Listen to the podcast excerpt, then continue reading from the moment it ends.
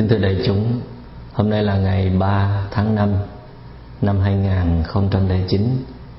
Chúng ta đang có mặt tại thiền đường Tĩnh Lặng thuộc vùng thủ đô Hoa Thịnh Đốn, Hoa Kỳ. Hôm nay là buổi thực tập thứ 10 của khóa tu mùa xuân Thiền Hiểu Biết. Chỉ còn có hai buổi nữa thôi là chúng ta sẽ kết thúc khóa tu mùa xuân. Chúng ta sẽ được nghỉ ngơi khoảng một tháng rồi trở lại với khóa tu mùa hạ, dài hai tháng rưỡi. Thời gian nghỉ ngơi là cơ hội quý giá để quý vị trở về mài dũa thêm pháp hành của mình kỹ hơn. Làm sao để khi chúng ta gặp lại nhau trong khóa tu mùa hạ, thì ai nấy cũng tràn đầy năng lượng chánh niệm. Đi đứng khoan thai, nói năng nhỏ nhẹ, lúc nào cũng có thể nở nụ cười trên môi. Có khả năng quan sát rất rõ những trạng thái tâm lý của mình, cũng như là làm chủ rất khá những cái cảm xúc của mình. Hôm nay chúng ta sẽ nói về cảm xúc, một lĩnh vực hoạt động rất rộng trong tâm ý. Ở trong giáo lý của đạo phật, có chia con người chúng ta ra làm năm phần. Đó là sắc thọ, tưởng, hành và thức. Sắc, tức là form. Thọ, feelings. Tưởng, perceptions.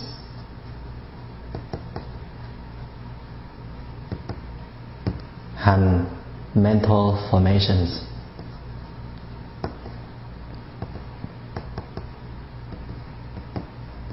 Và thức là consciousness.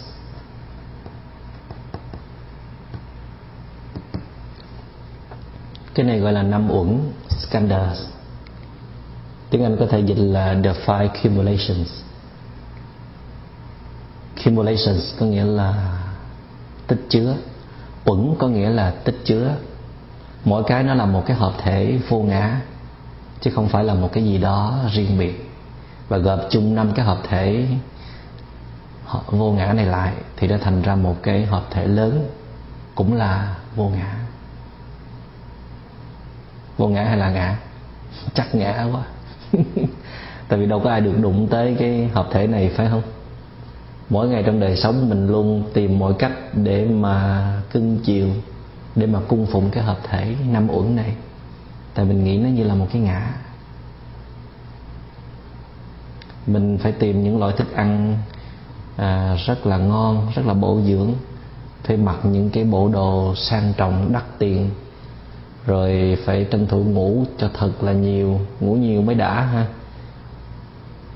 Ngoài ra mình còn tìm mọi cách để à, đem tới những cái thức ăn cảm xúc như là sự công nhận sự yêu thích sự kính trọng phân lời vân vân. Tại mình nghĩ cái thân này là của riêng mình cho nên mình mới cưng chiều nó như vậy.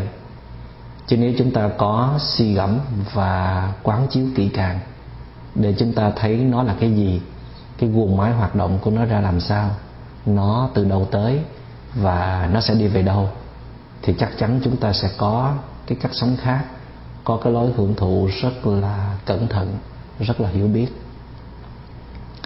Quý vị để ý tôi dùng cái chữ suy gẫm và quán chiếu nó là hai cái động tác khác nhau. Suy gẫm là chúng ta dùng những cái kinh nghiệm và những cái kiến thức có sẵn để chúng ta mổ xẻ, phân tích một cái vấn đề gì đó đang xảy ra trong thực tại. Cho nên ở trong bát chánh đạo, tức là tám con đường đưa tới sự giác ngộ, một cái giáo lý nền tảng căn bản của đạo phật. Thì đức phật có đưa ra chánh tư duy, right thought tư duy, tiếng Pali là mimamsa. Có nghĩa là một sự suy gẫm. Chánh tư duy tức là suy gẫm trong một cái thái độ đúng đắn. Nghĩa là trong cái quá trình suy gẫm, chúng ta không để cho cái tâm mong cầu hay là cái tâm chống đối nó vận hành và thúc đẩy. Tức là suy gẫm để hiểu thấu bản chất, để mở lòng ra chấp nhận nó chứ không phải để bồi dưỡng cho cái cái tôi ích kỷ của mình. Vậy thì muốn sử dụng được chánh tư duy, bắt buộc phải có năng lượng chánh niệm hỗ trợ. Suy gẫm bằng năng lượng chánh niệm sẽ rất là an toàn và dễ dàng đạt được kết quả. Nghĩa là chúng ta không vừa bị những cái dòng tư tưởng nó dắt đi miên man, đi về tương lai hay là đi về quá khứ. Chúng ta vừa không bị phiền não tham và phiền não sân khống chế. Cho nên ở trong bát chánh đạo, vừa có chánh tư duy mà cũng vừa có chánh niệm nữa. Còn quán chiếu tiếng Pali là vipassana. Nó có nghĩa là looking deeply, nhìn sâu vào trong bản chất của sự vật hay là sự việc bằng cái con mắt trong con mắt trong là con mắt không bị nhuộm bởi những cái kinh nghiệm hay là kiến thức có sẵn. Nhìn bằng trực giác, nhìn bằng chánh niệm và cả chánh định. Nữa nghĩa là không được vận dụng những kinh nghiệm hay là kiến thức có sẵn trong cái quá trình quán chiếu. Phải tự khám phá lấy, tự lãnh hội lấy cái đối tượng đó bằng cái khả năng đang có của mình. Từ trước tới nay nhiều người hiểu lầm giữa tư duy và quán chiếu. Để nhìn lại một vấn đề gì thì chúng ta chỉ có tư duy, chứ không phải là quán chiếu. Tại vì quán chiếu nó thường xảy ra trong giờ ngồi thiền bằng một cái tâm lắng động thật sự. Lẽ dĩ nhiên là ngồi ở đâu chúng ta cũng có thể quán chiếu được, nhưng mà trong khi ngồi thiền là dễ quán chiếu nhất. Còn trong khi chúng ta tắm rửa nấu ăn hay là làm bất cứ việc gì mà chúng ta bỗng phát hiện ra một cái điều gì đó rồi chúng ta ngưng mọi hoạt động lại để chúng ta à, để chúng ta tìm ra cái sự thật của nó bằng những gì mà chúng ta đã biết. Mà nếu sáng tỏ ra được thì đó là kết quả của quá trình tư duy. Tư duy hay quán chiếu nó phải là một quá trình chứ không thể nào có kết quả liền được có khi chúng ta tư duy cả tuần, cả tháng, cả năm thì chúng ta mới hiểu ra được vấn đề. Một phần là do cái sự kiện bên ngoài nó xảy ra chưa đủ để chúng ta đưa tới một cái nhận xét. Chúng ta chưa có đủ dữ kiện. Một phần là do tâm của mình nó còn nhiều khúc mắc hay là nó đang bị dao động. Vì vậy, trong cái tư duy nó phải có sự hỗ trợ của quán chiếu chúng ta phải có những giây phút nhìn thực tại như chính nó đang là và giữ chánh niệm giữ năng lượng chánh niệm mạnh mẽ và liên tục trên cái đối tượng đó để mà sẵn sàng sôi thấu vào bản chất của nó. Rồi kết hợp với cái quá trình tư duy thì chúng ta mới hiểu thấu được toàn vẹn bản chất của sự vật là sự việc, chứ không phải lúc nào tư duy cũng mang tới kết quả đúng đắn. Và ngược lại trong cái quá trình quán chiếu, cũng không tách rời với kết quả của tư duy. Tuy chúng ta chỉ nhìn vào đối tượng bằng cái thái độ nhận diện đơn thuần, nhìn như chúng đang là, chứ không có vận dụng hay là vận dụng kinh nghiệm hay là kiến thức có sẵn của mình. Nhưng mà cái nhìn trong suốt đó, nó vẫn là một cái uẩn, một cái hợp thể, có chứa những cái kinh nghiệm và kiến thức đã được chế xuất. Các vị phải nhớ rõ là kinh nghiệm và kiến thức đã được chế xuất, chứ không phải là nó ở dạng thô. Chính vì nó không còn ở dạng thô nữa, cho nên ở trong quá trình quán chiếu thì mình không thể nắm bắt hay là vận dụng trực tiếp nó được. Tại vì nó đã làm cho cái tâm thức của chúng ta trở nên sâu sắc và tin tưởng hơn, hoặc cũng có thể là nó làm cho cái tâm thức của chúng ta mờ đục hay là chậm chạp hơn.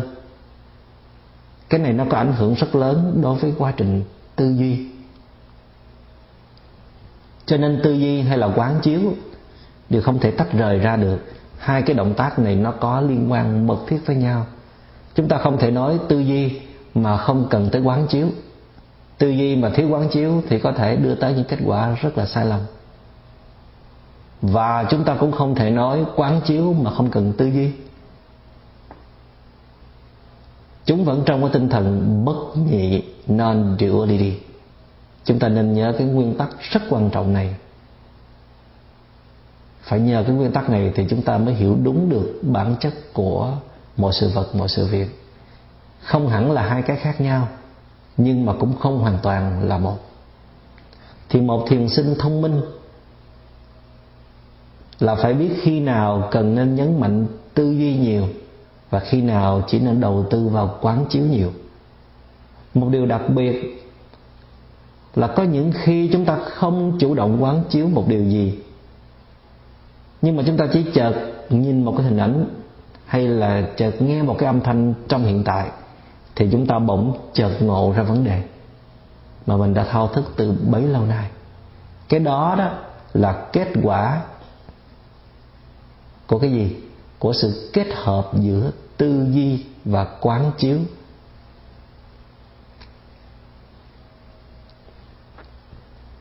Mà chúng ta không phân liệt được tư duy nhiều hơn hay là quán chiếu nhiều hơn. Và chúng ta có thể dùng tiếng việt để có thể uh, thay thế cho cái cách gọi tiếng hán việt cho dễ hiểu hơn. Cái chữ tư duy chúng ta có thể gọi là suy gẫm và quán chiếu chúng ta có thể gọi là nhìn sâu. Suy gẫm và nhìn sâu.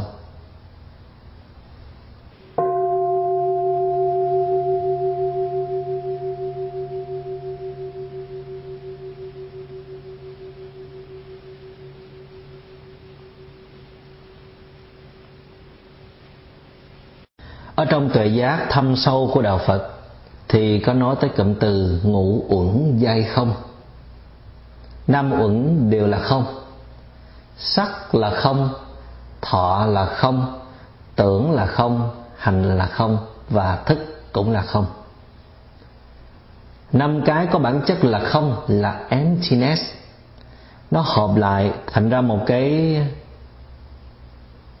một cái hợp thể mà bản chất của nó cũng là không luôn. Đứng về mặt hiện tượng phenomenon thì nó có đó. Có khác biệt giữa cái này với cái khác về mặt hình tướng, giữa người này và người kia. Nhưng mà đứng về mặt bản thể, noumenon hay là essential beings thì nó là không. Không ở đây không phải là không có cái gì ở trong đó hết, mà không có một chủ thể một cái ngã riêng biệt. Tại vì tất cả chúng ta hay là vạn vật ở trên thế gian này đều có chung một dòng sinh mệnh. Đó là nó được hợp thành từ hàng triệu điều kiện của vũ trụ. Thành ra cái chữ không mà chúng ta đang nói nó là một cái emptiness, là trống rỗng, là không có chủ ngã. Chứ không phải là nó là cái chữ không theo cái nghĩa là không hiện hữu non existence đối với cái chữ có theo cái nghĩa hiện hữu là existence. Tại vì tiếng việt của chúng ta nó dùng hai cái nghĩa đó đều là cái chữ không. Thí dụ như khi cơn giận nó biểu hiện lên, thì mình nói nó là có cơn giận, phải không? Nhưng mà khi cơn giận nó không biểu hiện lên, thì mình nói nó là không có cơn giận. Cái này đúng đó, đúng theo cái nghĩa tương đối. Nhưng mà thực chất là cơn giận nó có sẵn ở trong tâm của mình. Chỉ vì nó chưa bị kích hoạt cho nên nó chưa có biểu hiện lên thôi. Thành ra cái chữ không đó nó có tính tương đối à. Nó đối với là cái chữ có. Cái mình không thấy không cảm nhận được thì mình cho nó là không. Đó là cái thái độ nhìn bị giới hạn của mình.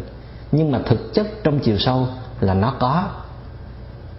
Trong khi cái chữ không để nó lên cái bản chất của sự vật sự việc á, thì nó có cái nghĩa khác không có nghĩa là không có chủ thể. Tại vì nó là hợp thể mà. Chứ nó không phải là nó không có. Thôi nói cho dễ hiểu bằng tiếng anh là form is emptiness. Emptiness is form. Sắc, tức là không. Sắc tức thì không. Không tức là sắc. Không tức thì sắc. Câu này rất là nổi tiếng ở trong kinh điển của đạo phật. Nó nằm trong bát nhã tâm kinh mà chúng ta vẫn thường đọc tụng mỗi ngày. Như vậy thì cơn giận hay là hạt giống giận là có, nhưng mà bản chất của nó là không. Nó là một hợp thể duyên sinh. Tại vì mình à, chưa có cái hiểu biết đúng đắn, chưa có tuệ giác, cho nên mình thấy nó là nó thôi. Nhưng mà cơn giận nó không phải là sắc, nó chỉ là một cái tâm hành. Bây giờ chúng ta có thể lấy một cái ví dụ là sắc là một cái form để mọi người dễ hiểu hơn thí dụ như khi tôi đưa cái bàn tay này ra thì quý vị thấy là có bàn tay đưa ra. Nhưng mà khi tôi không đưa bàn tay này ra thì quý vị thấy là không có bàn tay được đưa ra. Cái không và cái có này nó chỉ là một cái sự biểu hiện hay là không biểu hiện. Nhưng mà tôi vốn có bàn tay mà phải không quý vị?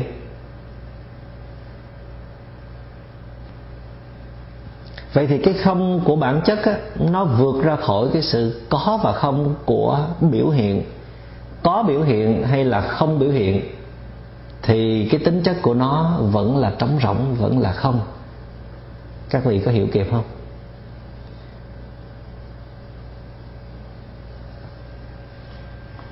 Thí dụ như à, chúng ta đây, cái tên, cái pháp danh, cái chức vụ, cái bằng cấp, những cái đó nó làm mờ đi cái sự thật về thân phận của chính chúng ta và chỉ khi nào chúng ta trải qua một cái trận bệnh đau chí tử, nằm liệt ở trên giường nhiều tuần, nhiều tháng, ăn không được, nói không được, không có chứng tỏ uy quyền gì được, chẳng có làm được một cái dự án kế hoạch nào cả, thì lúc đó mình mới bắt đầu suy gẫm về cái thân phận của mình. Mình mới lần mò biết được mình là ai.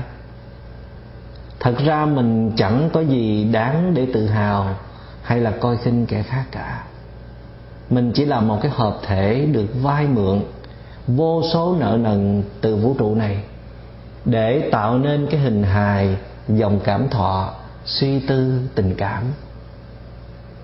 Tôi và em chỉ là một cách gọi để phân biệt cái hợp thể này có một chút tướng trạng khác với cái hợp thể kia và mỗi bên phải tự chịu lấy cái trách nhiệm giữ gìn và hướng cái hợp thể đó đi đúng hướng để tạo nên nền an lạc hòa bình cho chính cái hợp thể đó và những hợp thể khác. Nhưng mà tùy vào cái guồng máy hoạt động của mỗi hợp thể, mà cái tính chất vô minh, ignorance ở trong đó nhiều hay là ít, điều này nó sẽ quyết định cho cái cách sống của chúng ta nếu chúng ta cứ lao mình đi tìm sự hưởng thụ ích kỷ, như là tích góp thêm những tiện nghi vật chất, như là tiền bạc, nhà cửa, xe cộ, trang sức, áo quần, hoặc là đi tìm những tiện nghi tinh thần như là sự công nhận, khen thưởng, yêu thích, kính trọng, ngưỡng mộ, vân vân, thì cái chất vô minh ở trong ta nó nhiều. Nó sẽ làm cho chúng ta không ngừng tham cầu và chống đối. Nghĩa là trong cái tính chất đó, nó có gắn liền với sự khổ đau rồi. Vì vô minh, vì không hiểu biết, cái nhu cầu hưởng thụ cân đối và ổn định của cái hợp thể mình đang sở hữu là bao nhiêu. Vì vô minh, cho nên mình cứ đi tìm những cái thứ nó coi tính chất tăng thêm cái sự thỏa mãn hưởng thụ. Nhưng mà bản chất của nó là giả tạo. Hoặc là chúng ta vì vô minh cho nên là chúng ta sẵn sàng chống đối lại những cái gì nó đem tới cái sự bất lợi cho mình. Mà chúng ta không biết thuận theo nguyên tắc tự nhiên của vũ trụ vạn hữu. Trong khi cái nguyên tắc điều hợp của vũ trụ là mình chỉ nên sống tri túc, ít hưởng thụ để mình chia sớt cho những hợp thể khác. Bởi lẽ chúng ta đang nương tựa vào nhau để tồn tại tuyệt nhiên, không bao giờ tách rời ra mà có thể tồn tại được. Mà làm sao có thể tách rời ra được? Đứng về mặt hình tướng, thì đúng là có người ở quốc gia này, người ở quốc gia kia, người ở tiểu bang này, người ở tiểu bang kia, người ở phòng này, người ở phòng kia. Nhưng chúng ta vẫn không ngừng giao thoa với nhau qua dạng năng lượng. Cái này không chỉ có đạo phật mới thấy mà khoa học ngày nay cũng đã phát hiện được tính chất non local phi cục bộ. Có nghĩa là chúng ta có thân mạng không gián cách, không biên giới, ảnh hưởng qua lại cực kỳ mật thiết với nhau đến nỗi cái này cũng chính là cái kia, interbeing. This is because that is that is because this is. Cái này có là do cái kia có cái kia có là do cái này có. Vậy thì khi chúng ta tỏ những cái thái độ kính trọng, biết ơn, nhường nhịn, chia sớt, tha thứ, chở che, nâng đỡ, yêu thương bằng cái tâm hồn trong sáng, tức là chúng ta không có điều kiện, không có cái, vì cái sự thỏa mãn cái cảm xúc của mình, là phần nào chúng ta đã thấy được sự thật về thân phận của chính mình rồi đó tại vì khi giúp đỡ hay là thương yêu người kia, thì cũng chính là chúng ta đang giúp đỡ và yêu thương chính mình. Tại vì người kia cũng là một phần của mình. Giờ phút nào chúng ta biết buông bỏ bớt những cái nhu cầu hưởng thụ để sống vì mọi người, là giờ phút đó chúng ta đã chọc thủng vào cái bức màn của vô minh rồi đó. Ta thấy được bản thể của mình rồi đó còn nếu chúng ta vẫn tiếp tục kỳ thị, coi khinh, toan tính lợi dụng hơn thua, ghét bỏ hay là thù hận, tức là chúng ta vẫn còn là một cái kẻ nô lệ của vô minh, của đau khổ. Vậy nên tu tập chính là hành động buông bỏ bớt cái ngã ích kỷ của mình để sẵn sàng hòa nhập vào trong bản thể chứ không phải tu tập là để đi tìm một cái sự chạy trốn, tìm một cái chỗ để mà trốn ngủ hay là để thấy mình đặc biệt hơn người khác. Như vậy, khi chúng ta thực tập chánh niệm trên cái lĩnh vực thứ nhất, từ ờ, buổi đầu của khóa thiền này cho tới bây giờ, tức là quán thân trong thân, awareness of the body in the body chúng ta phải thấy được cái hình hài này, nó là một cái gì đó, nó là một cái hợp thể giả tạm. Nó là một sự vai mượn, nó là bất tịnh. Bất tịnh tức là không có trong sạch. Có trong sạch hay không thì mỗi ngày các vị thấy nó bài tiết ra thì các vị đã biết rồi, phải không? Nhưng cái cái đó đó mình hiểu được nó là vai mượn, đó là giả hợp nó là bất tỉnh đó. nó phải là kết quả của một cái quá trình suy gẫm đúng đắn, tránh tư duy và nhìn sâu, quán chiếu mỗi ngày trong đời sống.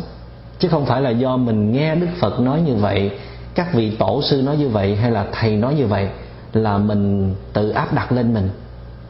Chúng ta vẫn luôn cẩn thận đối với cái bẫy tự kỷ, ám thị self suggestions self hypnosis mình thấy tới đâu thì mình ghi nhận tới đó, rồi mình không ngừng nhắc nhở, hãy đi tiếp, hãy tiếp tục suy gẫm và quán chiếu nhiều thêm, để chúng ta lần tìm ra được cái kết quả đúng đắn nhất về bản chất của sự vật, của sự việc hay là chính thân phận của mình.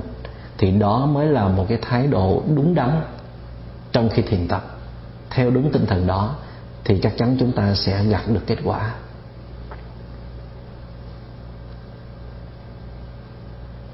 Mỗi ngày nếu chúng ta có một cái thái độ quan sát tinh tế, thì chúng ta sẽ thấy vạn vật đang không ngừng giang tay nuôi dưỡng mình. Và dễ nhìn thấy nhất là qua hơi thở, nhiệt độ, nước uống, thực phẩm. Nói chung là chúng ta được làm bằng những cái chất liệu đất, nước, gió, lửa và nhiều hơn thế nữa. Nó không ngừng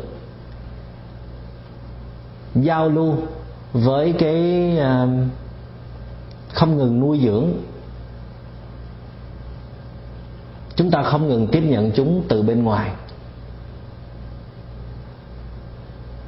Nghĩa là trong từng giờ, từng phút, những cái chất liệu đó nó luôn giao lưu với cái hình hài thân thể của chúng ta. Nghĩa là thân bạn của chúng ta không chỉ ở bên trong, mà nó có cả ở bên ngoài nữa. Thí dụ như khi nhiệt độ tăng lên cao hay là hạ xuống thấp, thì nó sẽ nóng bức hay nó sẽ lạnh cống, thì chắc chắn chúng ta sẽ bị lạnh đủ hết, phải không? Bệnh tật có thể xảy ra bất ngờ.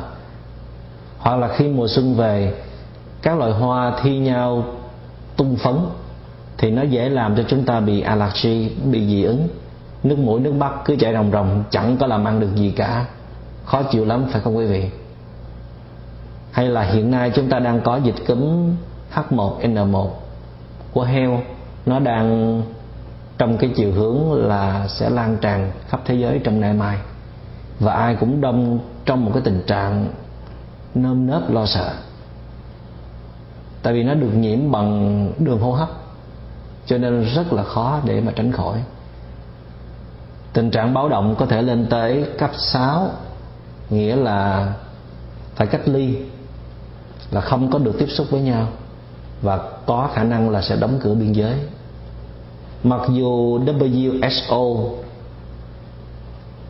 cũng đã khẩn trương thúc đẩy nhiều quốc gia chế xuất ra những cái loại thuốc chống dịch cúm nhưng mà các nhà bào chế thuốc họ nói rằng phải mất một thời gian khá lâu. Có khi phải mất tới 6 tháng thì mới có thể có thuốc điều trị. Nhưng mà cũng chưa chắc nữa. Đó, chúng ta có cho là cái thân mạng này là của chính chúng ta. Chúng ta trọn quyền làm chủ nó hay không?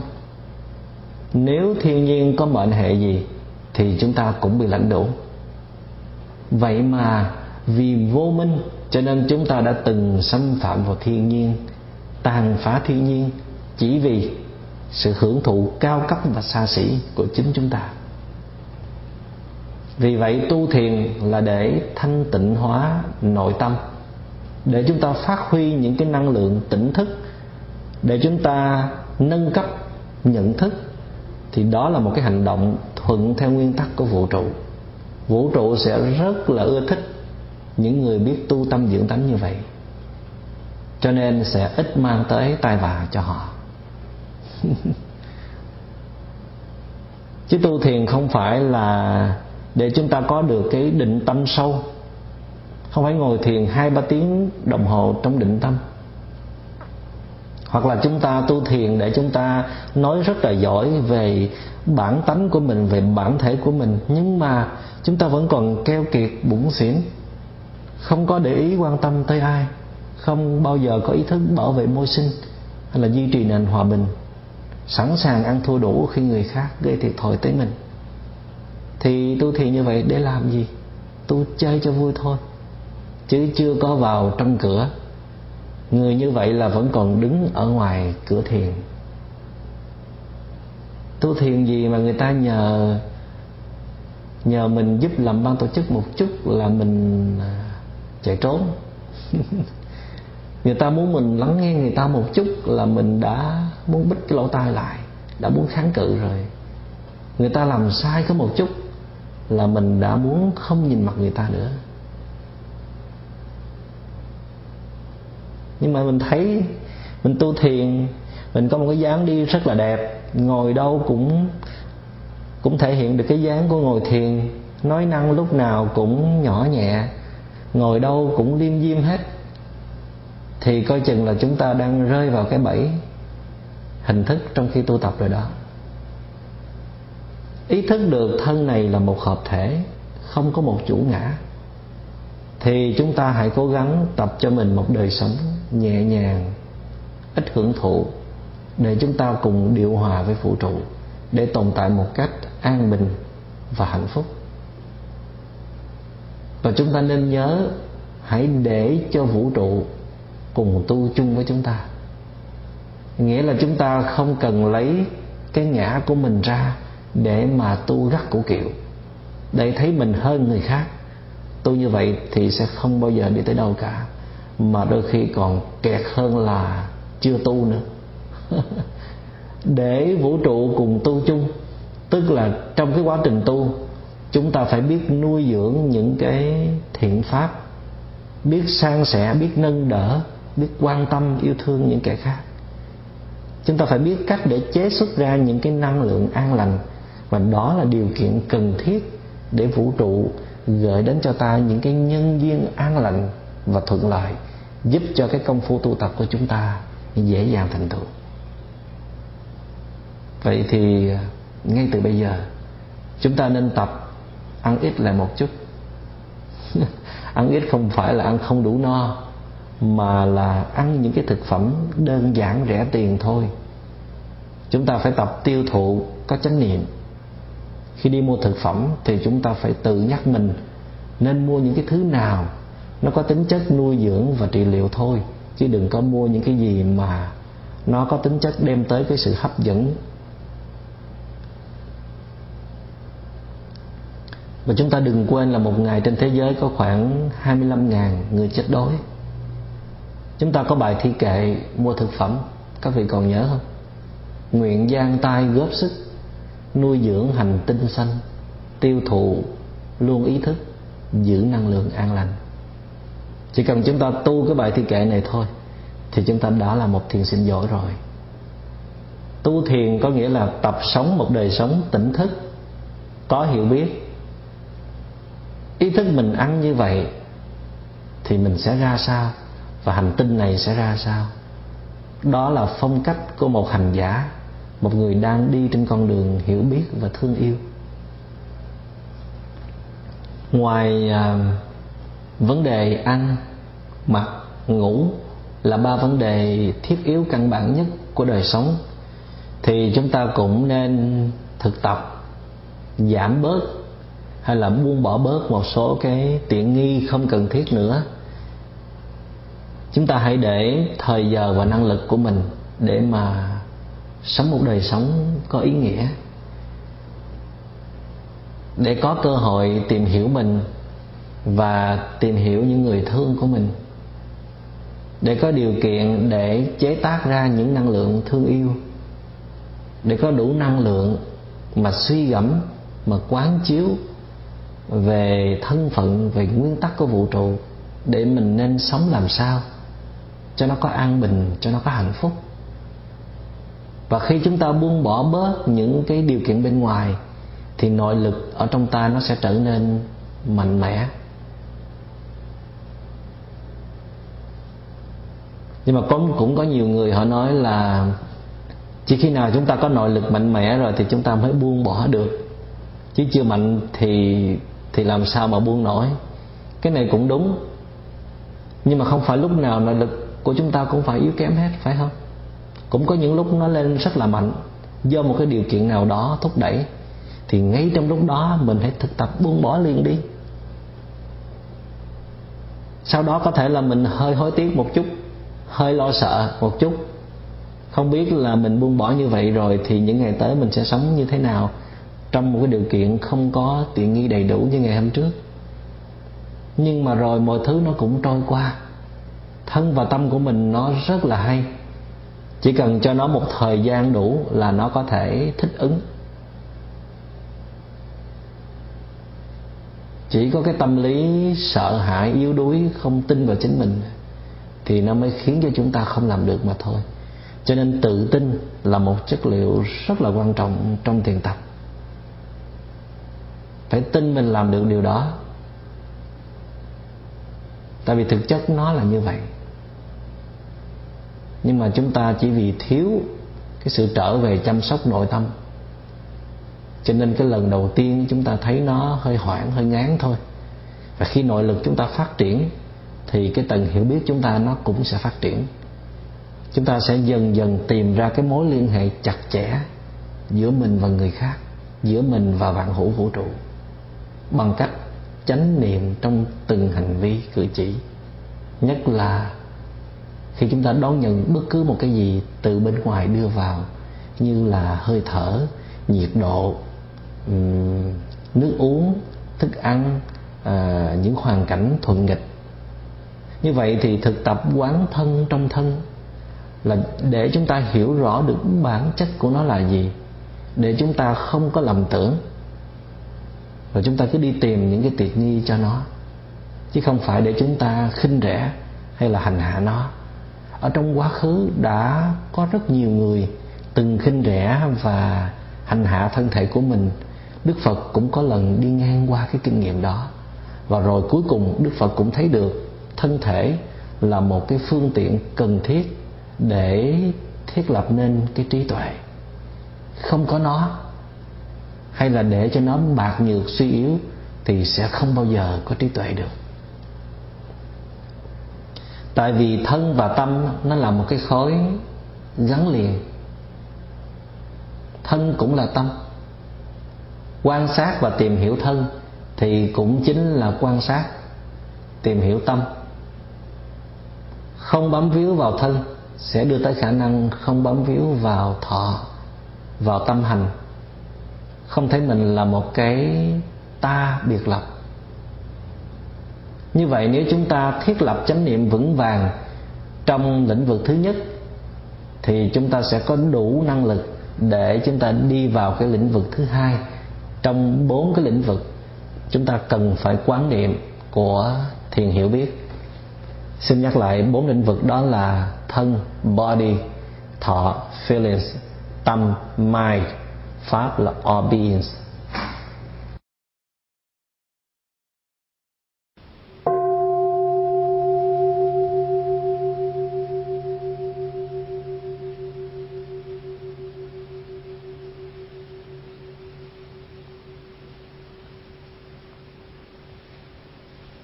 và hôm nay chúng ta sẽ đi sâu vào cái lĩnh vực thứ hai, cảm thọ, Vedana, tiếng Pali tiếng Anh là feelings.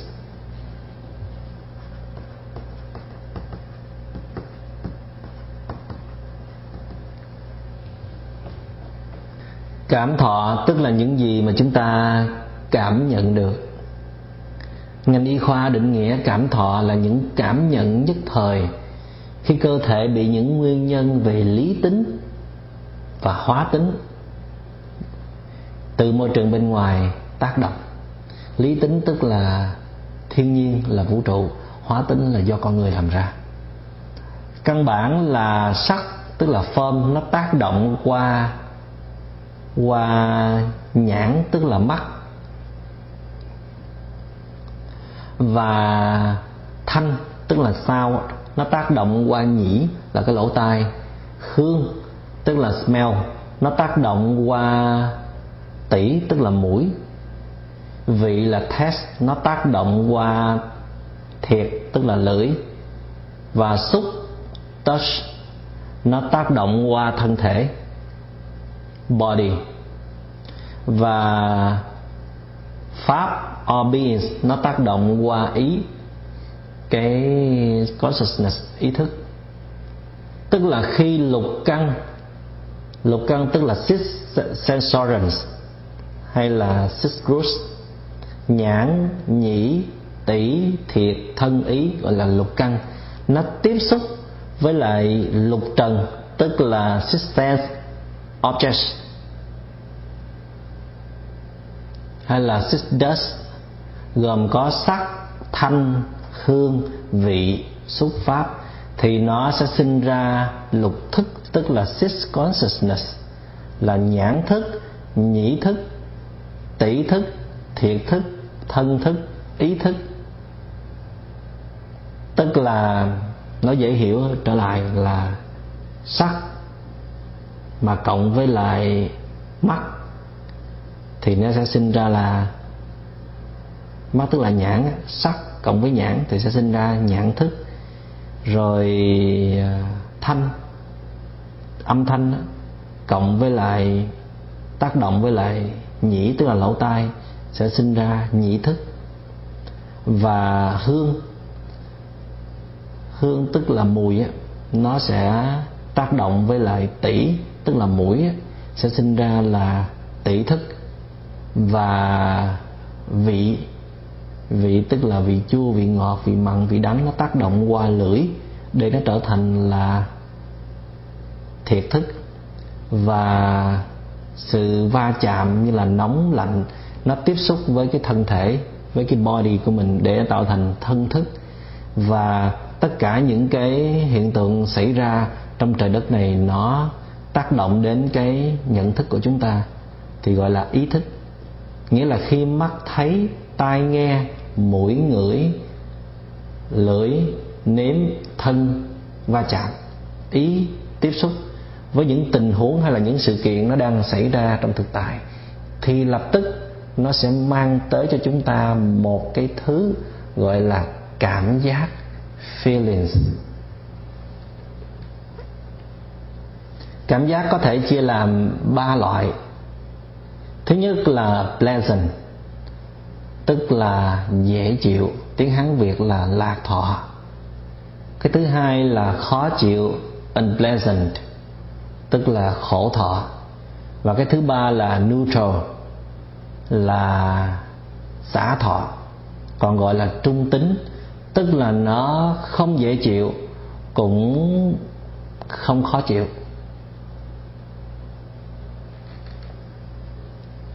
Tất cả những cái cảm giác mà chúng ta nhận được từ lục thức á, thì không có cái gì hơn ngoài ba cái cảm thọ này. Cái là thọ cái khổ thọ thì dễ hiểu rồi phải không? Nhưng mà cái xả thọ thì chúng ta ít có để ý tới.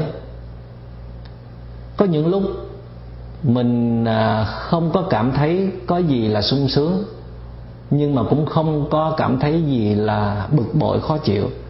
Tâm chúng ta nó đang bị bảo hòa sau khi cái lạc thọ chấm dứt hay là cái khổ thọ chấm dứt. Thì cái đó được gọi là neutral,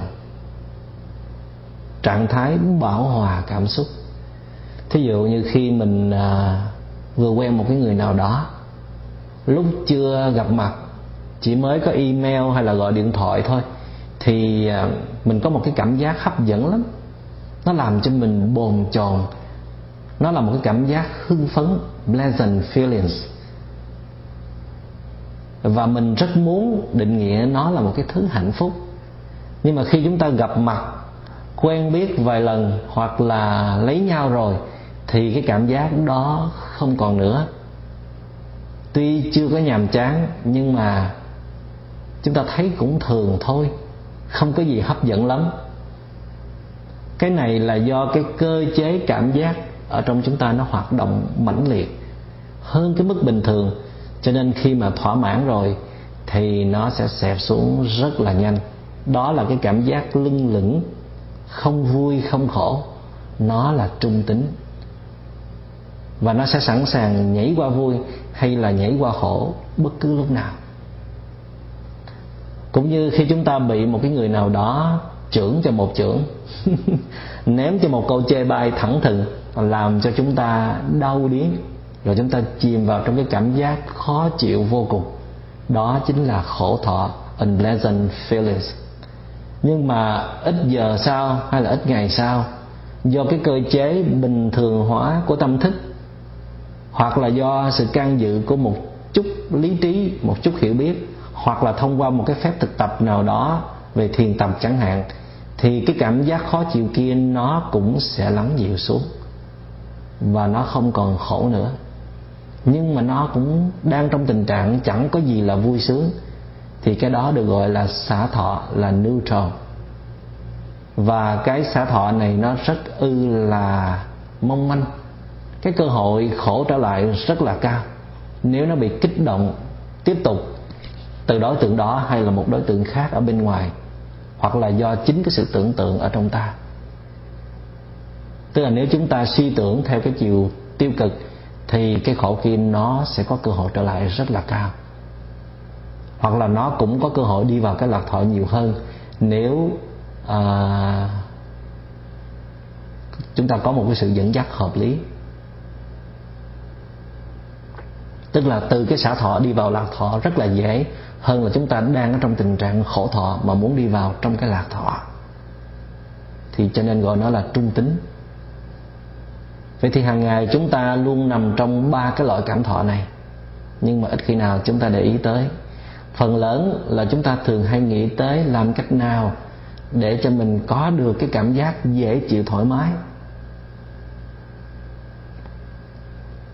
Hoặc là chúng ta nghĩ tới đối tượng nào có thể làm cho chúng ta dễ chịu thoải mái và ai đã gây cho mình khó chịu, bực tức. Tức là chúng ta hay hướng ra bên ngoài. Trong khi chúng ta nói năng, trong khi chúng ta hành động, trong khi chúng ta suy tư, chứ ít khi nào chúng ta quay về để kiểm soát trở lại những cái cảm thọ đang chế ngự ở trong tâm của mình. Coi cái nguồn máy hoạt động của nó ra làm sao thì thiền nó cho chúng ta cái cơ hội đó. Chúng ta nên nhớ cảm thọ cũng là một phần của tâm. Nhưng mà cái lãnh địa hoạt động của nó khá lớn. Cho nên đức phật cũng như những bậc thầy tâm linh của chúng ta đã chia chúng thành một cái uẩn riêng.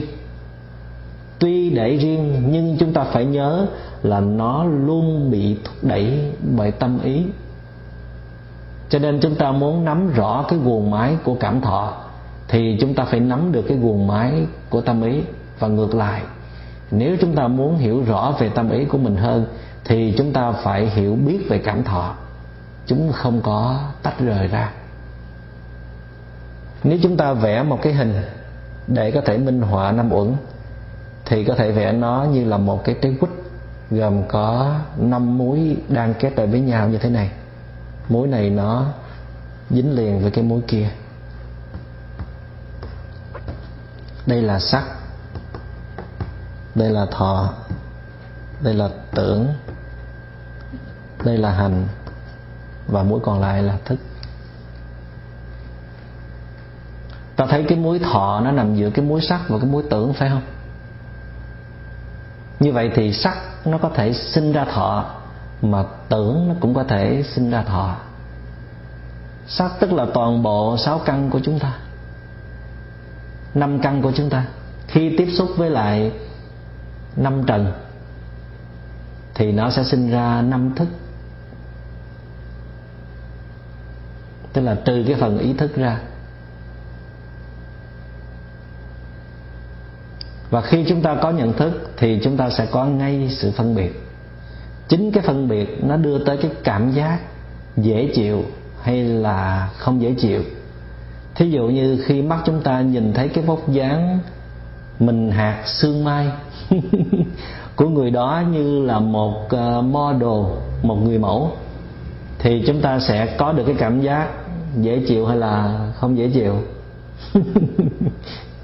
À thì trong nhận thức của chúng ta nó có sẵn cái thông tin cái vóc dáng như vậy là đẹp, là tiêu chuẩn, là bắt mắt, cho nên chúng ta có ngay cái cảm giác dễ chịu. Hoặc là khi chúng ta nghe một cái tiếng nói êm dịu, ngọt ngào, khéo léo, thì chúng ta sẽ dễ dàng bị cuốn hút và mê mẩn. Trong khi cái nhận thức của chúng ta, nó có sẵn cái cái thông tin, cái giọng đó là một cái giọng rất là dễ thương. Cái giọng nhu mì, cái giọng biết nuông chiều, một cái giọng biết trên, biết dưới. Và chúng ta hãy nhớ là cái nhận thức của chúng ta, nó có là có thể là do từ di truyền, từ dna từ do cái phong tục tập quán xã hội, từ cái môi trường mà chúng ta sinh sống, hoặc là do chúng ta chọn lọc tích lũy từ một cái tư tưởng, từ một cái giáo lý nào đó, tức là kinh nghiệm và kiến thức có sẵn. Nhưng mà với người khác thì có thể khác. Với người khác thì cái giọng nói đó chưa hẳn là hấp dẫn, mà có khi là khi nghe cái giọng như vậy rồi, họ còn có một thái độ khó chịu, phải đề phòng nữa. Tại vì có thể họ ở một cái miền khác ở một cái địa phương khác. Họ không quen những cái giọng nói uốn éo, khéo léo đó. Họ thích được nói ngay, nói thẳng, nói thật thôi. Hoặc là có thể ở trong quá khứ, họ đã từng bị một cái người có một cái giọng nhẹ nhàng, ngọt ngào như vậy lừa dối hay là phản bội, làm cho cái trái tim của họ đau. Cho nên họ đã có thành kiến rồi. Vì vậy mà nghe một cái giọng ngọt ngào như là chim hoàng oanh như vậy, họ không có cái cảm giác sung sướng gì cả. Mà còn có một cái cảm giác ngược lại. Thành ra cái làm cho mình lạc thọ hay là khổ thọ, đó là do chính nơi tâm thức của mình nó đã mặc định, chứ không phải là nơi hoàn cảnh, nơi cái đối tượng kia. Các vị phải nhớ rõ cái chỗ đó.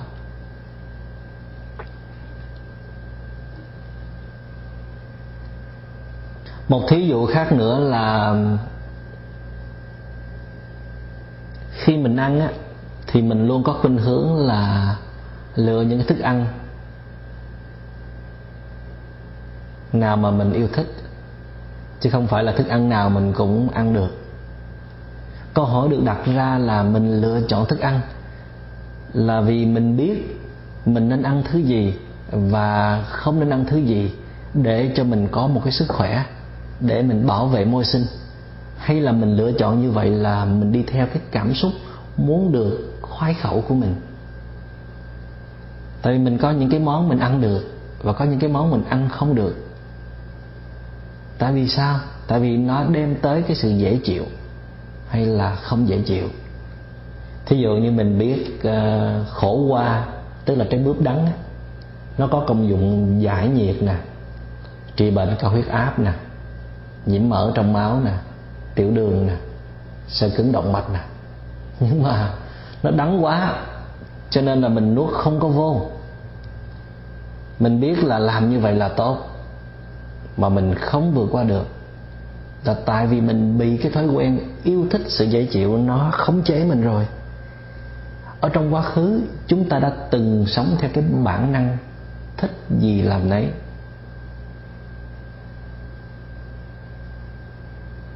Cho nên dù chúng ta ý thức được cái việc kia, nó sẽ đem tới kết quả rất tốt cho đời sống hiện tại cũng như là tương lai.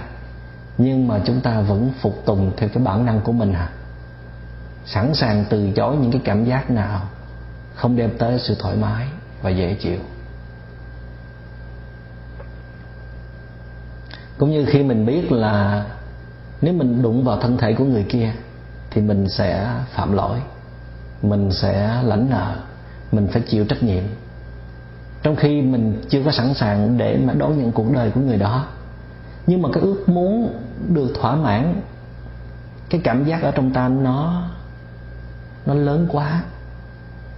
Nó cứ thúc giục, nó cứ khiến cho chúng ta phải làm cái chuyện đó. Và cuối cùng, vì không chấp nhận được cái cảm giác xấu nó đang hiện hữu ở trong tâm, ta muốn phóng thích cái cảm giác đó đi bằng cách là ngoan ngoãn đi theo nó, mà bất kể hậu quả sẽ ra sao. Như đã nói, không chỉ sắc mới đưa tới, mới đưa tới cái cảm thọ, mà tưởng cũng có thể đưa tới cảm thọ. Có khi mình không có cơ hội để đụng được cái thân thể của người đó thì mình lại tưởng tượng. Mình dùng những cái hình ảnh của một cái người nào đó để mình tưởng tượng ra cái người mà mình đang yêu thích. Và cái tưởng đó nó cũng có thể làm cho cái, làm cho chúng ta có một cảm giác thoải mái, sung sướng. Hoặc có khi mình nhìn cái người kia thì mình bỗng nhiên bực tức, khó chịu, mặc dù là họ không có làm gì mình cả. Nhưng mà ở trong trí tưởng tượng của mình hình như người này họ đang muốn phản bội hay là muốn hủy diệt mình? Cái này nó cũng do cái tâm lo lắng nó kết hợp với cái kinh nghiệm trong quá khứ đã từng bị một cái người nào đó tấn công như vậy. Dù chúng ta chỉ tưởng tượng thôi, thì chúng ta cũng đủ dìm mình vào trong cái vũng lầy của cảm giác đau nhất. Thật ra cảm giác nó chỉ là những cái cảm nhận trực tiếp về những gì nó đang xảy ra ở trong các giác quan hay là ở trong tâm ý. Nhưng mà chỉ khi nào mình bỏ vào nó một cái thái độ chống đối hoặc là yêu thích, thì cái cảm giác đó nó mới biến thành một cái thứ gọi là cảm xúc, emotions. Tức là trong cái cảm xúc, bao giờ nó cũng chứa đựng cái tâm yêu thích hay là cái tâm ghét bỏ, tức là tâm tham hoặc là tâm sân nói cách khác, cảm xúc chính là cái phản ứng bảo vệ cái tôi của mình. Ở một, ở cái dạng là một cái nguồn năng lượng mạnh mẽ mà y khoa gọi là trạng thái hóa học của não bộ. Nghĩa là khi não bộ nhận được thông điệp từ những cái chức năng, từ những cái giác quan đưa tới rằng cái cảm giác này sẽ đem tới cái nguồn lợi hay là bất lợi cho bản thân, để rồi não bộ mới tiết ra những cái hormones có tính chất phản ứng lại cái cảm giác đó. Chúng ta có thể tóm tắt cảm xúc bằng cảm giác cộng với thái độ yêu và ghét.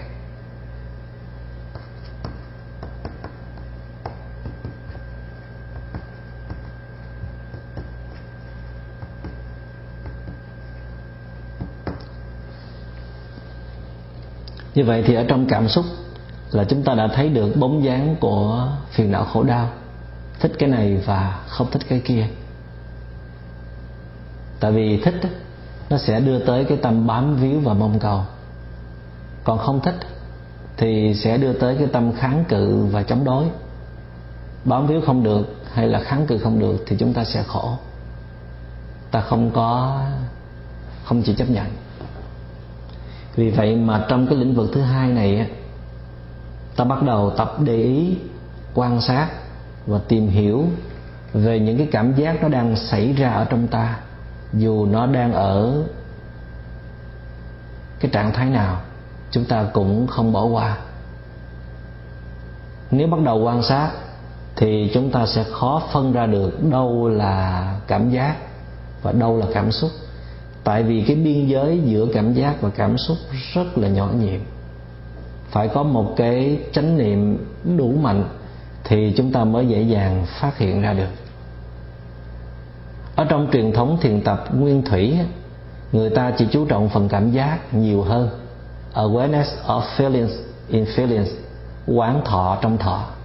Tức là chúng ta cũng vẫn giữ nguyên tắc không đổi, đó là nhận diện đơn thuần, mere recognition. Thấy cái cảm giác như chính cảm giác đang là chứ mình không có bỏ vào cái thái độ yêu thích hay là ghét bỏ. Tại vì nếu mình bỏ vào thì lập tức nó sẽ biến thành cảm xúc. Thì bây giờ cái tác dụng của nó sẽ tăng lên gấp bội. Riêng cái dòng thiền hiểu biết thì lại chú trọng cái cảm xúc, cái emotions nhiều hơn là cái cảm giác, cái feelings. Tại vì hàng ngày chúng ta hầu như là sống trong cái cảm xúc chúng ta gần như không còn cái khoảng cách giữa cái cảm giác và cái cảm xúc phản ứng liên tục và mạnh mẽ theo cái nhu yếu của chính mình. Và nếu không có những cái bài tập quan tâm và phân tích rõ về cảm xúc, thì chúng ta sẽ khó mà nắm bắt được nó. Và như vậy thì cái công trình tu tập chuyển hóa của chúng ta sẽ gặp rất nhiều khó khăn. Xin được tạm dừng ở đây tuần sau chúng ta sẽ tiếp tục tìm hiểu về cảm xúc và phương cách đối trị. Xin cảm ơn đại chúng. thank you